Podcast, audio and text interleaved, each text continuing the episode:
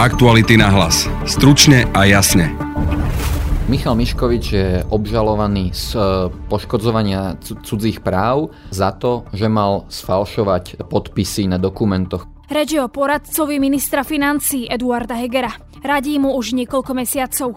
No a Miškovičovi sa malo začať dariť po zmene vlády na čele s Igorom Matovičom. Zavrel viacero zmluv na spolu viac ako 800 tisíc eur. Všetky sú pod rezortmi ministrov za Oliano. Jedna je aj v rezorte pod ministrom Eduardom Hegerom, konkrétne v Typose. Budete počuť investigatívneho novinára redakcie Aktuality SK Martina Turčeka. Obočie dvíha vždy, keď dostane človek blízky vládnej garnitúre nejaké verejné zákazky. No a vypočuť si budete môcť aj samotného Eduarda Hegera, ktorý dnes vysvetľoval výber svojho poradcu.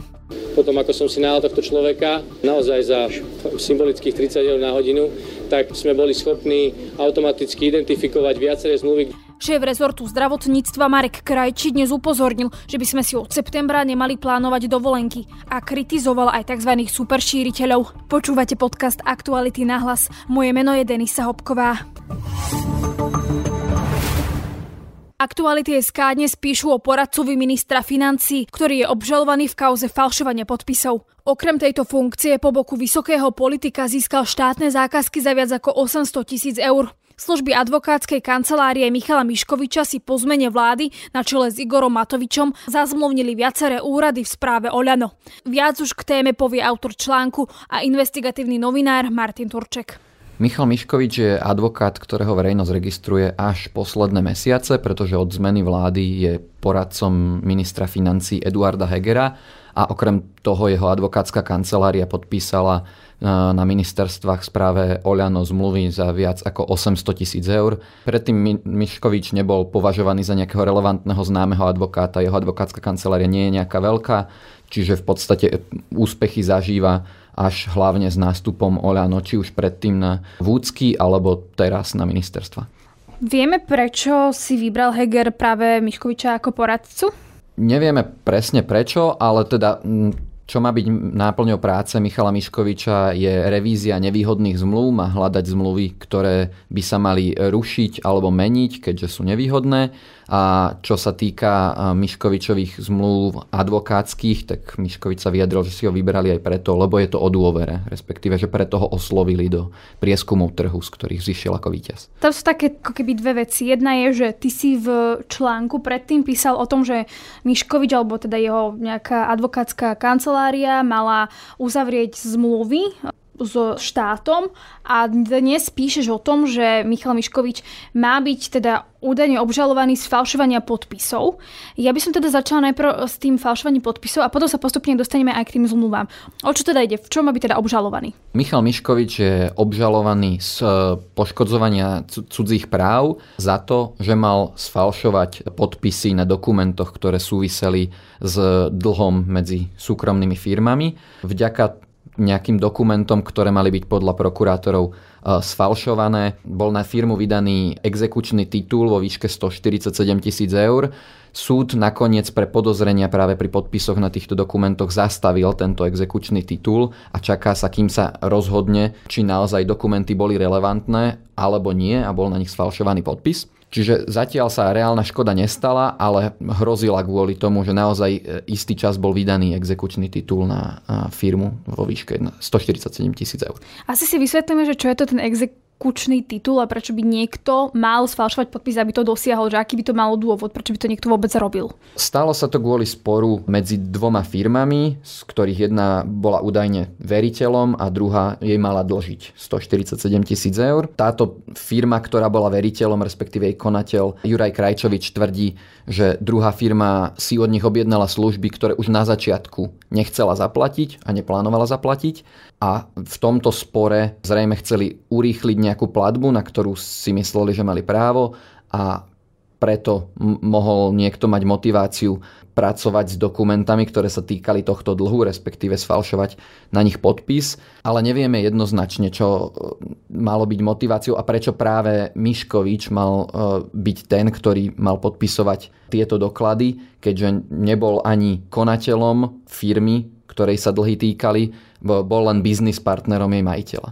Čiže vďaka tomu podpisu by v podstate dostali tie peniaze? Áno, tým, že vďaka podpisu bol vydaný exekučný titul, tak kým sa nepozastavilo e, rozhodnutie o tom exekučnom titule, tak de facto mal exekútor právo siahať na majetok a vymáhať tú spornú pohľadávku od firmy, ktorá sa bráni, že tvrdí, že nič nepodpísala, hoci dokumenty sú evidentne podpísané a podľa obžaloby sú podpísané nie konateľom, pánom Matejom Hajdu, ale Miškovičom, ktorý mal sfalšovať podpis Mateja Hajdu.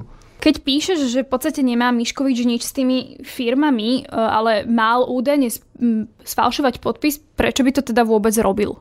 Michal Miškovič je spojený s majiteľom firmy Kronson, v prospech ktorej mal byť vydaný exekučný titul na druhú firmu, pretože s ním podniká v inej firme s podobným názvom Kronson Invest a zároveň už neskôr, ako sa stali tieto údajne sfalšované podpisy, tak sa Miškovič stal advokátom firmy Kronson v prospech, ktorej de facto mal falšovať podpisy. Ale ako by to, aký by to malo pre ňo v praxi význam podpísať to, ak by to bolo len kvôli nejakým takým blízkym vzťahom. Čisto biznisovo, čo by to pre ňoho akože znamenalo, ak by to naozaj sfalšoval? Čisto biznisovo to pre ňo priamo neznamenalo nič, ale pre jeho spoločníka Juraja Krajčoviča to znamenalo uh, vymoženie 147 tisícového dlhu. Uh, aké prípadné dohody mohli byť za tým, by boli len špekulácie. Ty si v článku teda písal, že on tvrdí, že tie podpisy nesfalšoval. V akom je štádiu celý ten uh, súdny spor? Ten súdny spor sa vlečie, najbližšie pojednávanie je vytýčené až na marec budúceho roka. Celá tá kauza vlastne nie je zrovna čerstvá, pretože ide o dokumenty z roku 2013 obžaloba bola podaná v roku 2017, máme rok 2020, stále nie je rozhodnuté a najbližšie pojednávanie má, má byť až budúci rok, čiže vôbec nie je jasné, kedy sa naozaj táto kauza uzavrie. Teraz sa späť teda dostávame k tomu, že človek s takouto obžalobou na krku je poradcom ministra financií. Pýtali ste sa Hegera na to, že či mu teda neprekáže, že má pri sebe e, poradcu, ktorý má byť obžalovaný z falšovania podpisov? Áno, na toto sme sa pýtali. Eduard Heger povedal, že nevedel predtým, ako sa medializovala e, Miškovičová obžaloba, že jeho poradca e, je obžalovaný. Zároveň e, minister tvrdí, že jeho funkcia poradcu, funkcia Miškoviča ako poradcu skončí, ako náhle preverí všetky potrebné podozrivé zmluvy na ministerstve financií a že nebude poradcom celý čas alebo na neobmedzené obdobie. A, a tvrdí taktiež, že keďže ako poradca dostáva 30 eur na hodinu, a za bývalej garnitúry podľa Hegera poradcovia brali stovky eur na hodinu, tak sa čuduje, že na základe tejto kauzy strana Smer iniciuje jeho odvolanie ako ministra financí. Nechcem sa ťa pýtať na e, nejaký taký že osobný názor alebo niečo také, ale skôr možno z toho takého transparentného vzhľadania na alebo transparentného konania vlády je v poriadku, ak aj na krátky čas, kým si vykoná niekto prácu, kým dokončí prácu, kým preverí všetky zmluvy, kvôli ktorým aj bol zamestnaný, by ich preveril, bol uh, poradcom ministra financí aj na ten krátky čas, keď má na krku takúto obžalobu? Z trestnoprávneho hľadiska to je istým spôsobom v poriadku, pretože sa na neho vzťahuje prezumpcia neviny a kým nie je definitívne odsúdený súdom, tak sa na neho hľadí ako na nevinného. Samozrejme politicky to problém je o to väčší, že o tom nebolo, nebola informovaná verejnosť, dokonca ani sám minister a dozvedáme sa to takto za chodu. Ďalšou vecou, ktorú si ty už aj v úvode spomenul, sú teda zákazky, ktoré sa podarili e, kancelárii Miškoviča e, dosiahnuť. Aké zákazky teda mal dostať, alebo má mať jeho kancelária advokátska? Po zmene vlády Michal Miškovič uzavrel viacero zmluv na spolu viac ako 800 tisíc eur. Všetky sú pod rezortmi ministrov za Oliano. Jedna je aj v rezorte pod ministrom Eduardom Hegerom, konkrétne v Typose, čo je akciovka, ktorú vlastní ministerstvo financií. Tá je na vyše 300 tisíc eur a ďalšie dve sú v rezorte Jana Budaja, respektíve v rezorte Jana Mičovského na Slovenskom pozemkovom fonde. Sú to 100 tisícové zmluvy na právne zastúpenie, týkajú sa sporových agent, teda Miškovič Matovič by mal uh, hájiť rezorty na súdoch, okrem toho by mal vypracúvať návrhy zmluv a robiť bežné právne poradenstvo a advokátsku činnosť. Keď teraz spomínaš, že jedna zákazka sa má týkať aj typosu a je pod ministerstvom financí, je to v pohode, ak niekto je poradcom ministra financí a zároveň dostane takúto zákazku od ministra, ministerstva financí? Je to transparentné? Pýtali sme sa na to na ministerstve financí, či v tom nevidia konflikt záujmov. Tlačový odbor odpísal, že nevidia v tom konflikt záujmov, ale naopak v tom vidia výhodu, keďže vďaka tomu môže byť eh, minister lepšie informovaný o činnosti v typose. V minulosti boli takéto veci kritizované, ak nejaký napríklad poradca alebo niekto, kto uh, nejakým spôsobom pracoval s ministrom, zároveň uzatváral nejaké zmluvy, bolo to kritizované alebo dialo sa toto v minulosti? Obočie dvíha vždy, keď dostane človek blízky vládnej garnitúre nejaké verejné zákazky samozrejme. Hovoríš, že teda Miškovičovi sa začalo dariť až potom, ako sa teda zmenila vláda, k moci sa dostalo Oľano? Áno, najväčšie zmluvy Miškovič uzavrel práve po zmene vlády. Vieme, aké má vzťahy s Oľano, alebo prečo by sa mu práve darilo pri tom, ako vládne Oľano? Sám tvrdí, že tie prieskumy trhu, v ktorých bol oslovený, sú aj o dôvere. Nepopiera, že sa s ľuďmi z Oleno pozná. S Hegerom sa podľa vlastných slov pozná asi dva roky. On mal ešte teda mať aj zmluvu s Erikou Jurínovou, čo teda bolo ešte predtým, ako Olano bolo pri moci. Asi prvá jeho 100 tisícová zmluva bola na Žilinskom vyššom územnom celku. Ten vedie tiež no, županka za Oľano Erika Jurinová a, a nie je to jediná vúcka, kde má, kde má Miškovič nejakú zmluvu. Zmluvu má aj na Trnavskej vúcke, ktorú vedie Jozef Vyskupič a niečo mal aj na bansko kraji pod vedením Jana Luntera. K svojmu poradcovi Michalovi Miškovičovi sa dnes vyjadril aj samotný minister financí Eduard Heger. Vypočujte si čas jeho vyjadrení. Pozrite sa, ja som sa veľmi jasne vyjadril, že som si najal človeka na to, aby mi za 30 eur na hodinu analyzoval predražené zmluvy, ako som aj povedal dnes na tlačovej besede, aby mi analyzoval predražené zmluvy, ktoré sa na ministerstve nachádzajú, pretože keď som prišiel na ministerstvo a pýtal som sa kompetentných ľudí, tak mi povedali, všetko je v poriadku. Potom ako som si nahal tohto človeka, naozaj za symbolických 30 eur na hodinu, tak sme boli schopní automaticky identifikovať viaceré zmluvy, kde dochádza k miliónovým úsporám. A ja tieto samozrejme výsledky budem veľmi rád prezentovať aj verejnosti, ale teda aj parlamentu, ak by tomu, tomu Čiže... prišlo. Čiže príde mi to úplne legitimné. Vy si pána Miškoviča ako poradcu nechávate, áno? Ja som povedal, že tohto človeka som si najal za 30 eur na hodinu na to, aby analyzoval ten pojem poradca niekedy môže byť zavádzajúci, ale toto je inštitút, ktorý bežne má každý minister, že si môže do takejto pozícii nájsť okamžite človeka, keď potrebuje nejaký okamžitý výkon. Takže ja som k nemu pristúpil práve touto formou a najal som si pána Miškoviča na, ten, na tieto úkony. Ale pána Miškoviča si teda najali aj viacerí ľudia z Olano, niektorí ministri. Nevrhá to na Olano troška taký zlý tieň, že toho človeka využívate viacerí? To je otázka, ktorá samozrejme uh, si ju môžu ľudia klásť, ale povedzme si na rovinu, keď chcete chcete preskúmať takéto zmluvy a hovorím vám ten skús, príklad uh, a skúsenosť ministerstva financí, ktorý som mal ja ako nový minister, ktorý príde a opýta sa kompetentných, že kde sú teda tie predražené zmluvy, či tam je niečo rizikové, mal som podpisovať nejaké dodatky a ma utvrdzujú v tom, že je to v poriadku, tak v takom prípade chcete si nájsť niekoho, o kom viete, že vám povie pravdu. Preto som pristúpil aj k tomu, že som najal pána Miškoviča, pretože som mal odporúčania a skúsenosť aj z predchádzajúcich rokov, kedy pôsobil či už na Žilinskej župe, že je to človek, ktorý takýto názor pravdivý povie. Výsledky hovoria za ňo v konečnom dôsledku, pretože tie úspory niekoľko miliónové na, len na ministerstve financí sú dosiahnuté. Takže ja si myslím, že tam v takom prípade sa, v mojom prípade som sa potreboval rozhodnúť aj, aj e, týmto spôsobom. Ste najali pána Miškoviča aj v prípade, že by ste vedeli o tej novej kauze, že figuruje jeho meno v tej kauze falšovaných podpisov, alebo teda? Takto, určite by som sa ho na to pýtal, ak by som to vedel. Samozrejme, nechal by som si to vysvetliť, pretože človek vždy spozorne, keď sa takéto veci dejú, ale určite ste post- vy ste určite postrehli aj článok na aktualitách, kde vlastne e, kolegovia o tom písali. Z toho, ako to tam vidím, tak e, z toho, čo som sa aj rozprával, čiže z mediálnych informácií, ale aj z rozhovorov e, s pánom Miško, Miškovičom, zatiaľ nevidím dôvod nejako prehodnocovať tieto veci. Čiže ak by si to vedeli dopredu, tak by vás to neovplyvnilo? Neviem vám v tomto momente povedať, je to samozrejme hypotetická otázka. Pravda je, že som o tom nevedel, ale určite by som sa teda na to pýtal.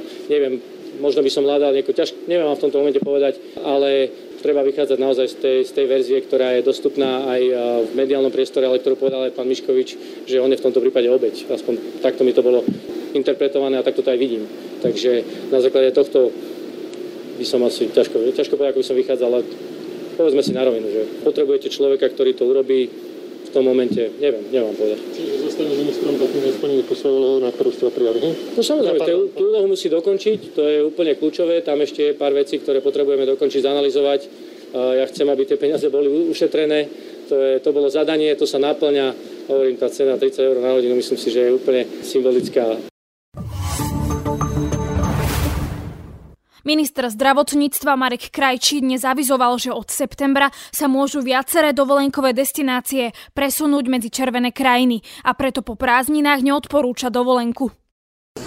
Tá situácia, vy sami vidíte, tá druhá vlna tu je, je určite vážnejšia ako bola prvá vlna, avšak opatrenia nie sú také prísne a striktné ani zďaleka, nielen u nás, ale aj v okolitých krajinách a teraz je naozaj veľmi ťažké urobiť rozhodnutie, čo sa od 1.9. bude diať. Máme pripravené nové krajiny, ktoré budú červené, ale tiež by som o tom rád informoval po štvrtok, ale čak ja som, my sme avizovali, že zachovali sme status quo aj kvôli dovolenkám, ale od 1.9. avizujem, že budú krajiny červené, ktoré by teraz boli zelené a avizujem, že nie je dobré si žiadne dovolenky plánovať na september, do tých štandardných turistických destinácií, nakoľko je situácia najmä v Chorvátsku v súčasnej dobe naozaj veľmi kritická. Áno, zachytili sme správanie niektorých ľudí, ktorí sú tzv. superšíriteľia a ja musím takto na povedať, že všetky doterajšie relevantné údaje potvrdzujú, že toto ochorenie sa šíri a exponenciálne šíri práve taká super šíriteľ. To sú ľudia s rizikovým správaním a zo všetkých infikovaných je takých ľudí zhruba 10 a týchto 10% nesie vinu za zvyšných 80% ktorí sa následne infikujú. A my potrebujeme v tých opatreniach jednoznačne eliminovať túto skupinu ľudí a eventuálne uh, uh, nastaviť tie opatrenia tak, aby táto skupina superširiteľov bola eliminovaná. A na tom práve teraz pracujeme. Krajči tiež hovorí, že ministerstvo si zrejme lepšie posvieti aj na dodržiavanie opatrení. Možno aj tie medializované prípady niektorých ľudí, ktorí naozaj sa správali nezodpovedne, svedčia o tom, že tu budeme mať dodatočne ďalšie desiatky, možno stovky infikovaných ľudí v Bratislave a dohľadať ich iba bude trvať nejaký čas. Veľmi nesprávne a neférové voči ostatným, aby ľudia, ktorých škrábe hoci len ľahko v krku, chodili na verejnosť. Ja si myslím, že prichádza čas na to, že poprosíme aj silové zložky štátu, aby nám pomáhali monitorovať dodržovanie opatrení, ktoré sú nastavené v našej krajine a ktoré by sa mali dodržovať minimálne v tomto to je z dnešného podcastu všetko. Vypočuť si nás môžete cez Spotify a ďalšie podcastové aplikácie. Ak radi počúvate naše podcasty, môžete nás podporiť cez službu Aktuality SK+. Na dnešnom podcaste spolupracovali Monika Vatrálová a Martin Turček. Pekný zvyšok dňa želá Denisa Hopková. Aktuality na hlas. Stručne a jasne.